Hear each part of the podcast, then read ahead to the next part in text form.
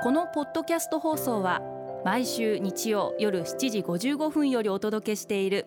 毎日に夢中感動プロデューサー小林翔一を再編集した特別版です。放送で収まりきらなかったアルビオン社長小林翔一さんが大切にしている感動のポイントをどうぞお楽しみください。アルビオンの小林翔一です。改革するって感動じゃないですか？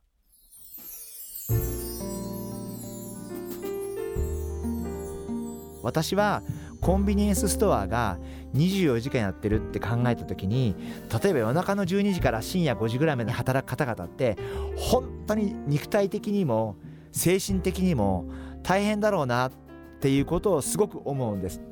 経営者って現場で本当に頑張ってくれてるメンバーがどんな思いでやっているのかとかどんな環境でやっているのかとかっていうことを自分が体験してあげる。それによって相手の気持ちが分かる。現場のみんなの大変さが分かる。そういうことってすごい大事じゃないかなと思っていて24時間営業が当たり前ではなくて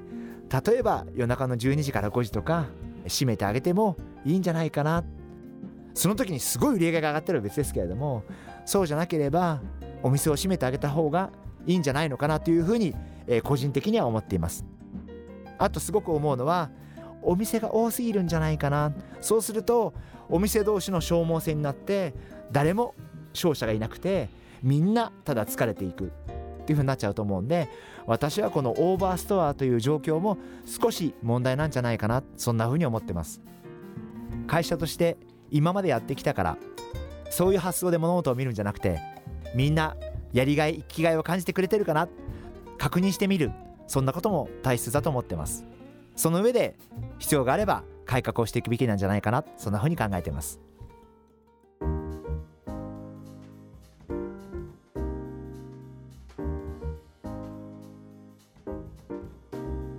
それでは最後にリスナーの皆様のメッセージをご紹介します。プレミアさん男性の方ですね。ありがとうございます。人を感動させるときに心がけていることは何でしょうか？というご質問いただきました。ありがとうございます。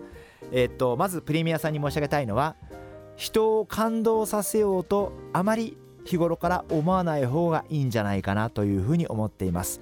あの人を感動させようさせようと思っているとだんだんこう芝居がかってきたりとかどうしてもそういう風になりがちですからあんまり人を感動させようという風には思わない方がいいと思ってます。何が言いたいかっていうと自分が正しいと思うことあるいは世の中にとって正しいことを言い続けられるかどうかあるいは正しいことを自分が発信し続けられるかどうかということが大事であってそれを聞いていたそれを見ていた人がそれに感動するということはあると思うんですけれどもあんまりここで人を感動させたいと思って何か考えるとどうしても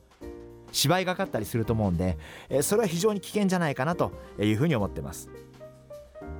ですから自分が正しいと思うことをちゃんと捉えている。そしてそれを貫く。まあそういうことをやっていれば必ず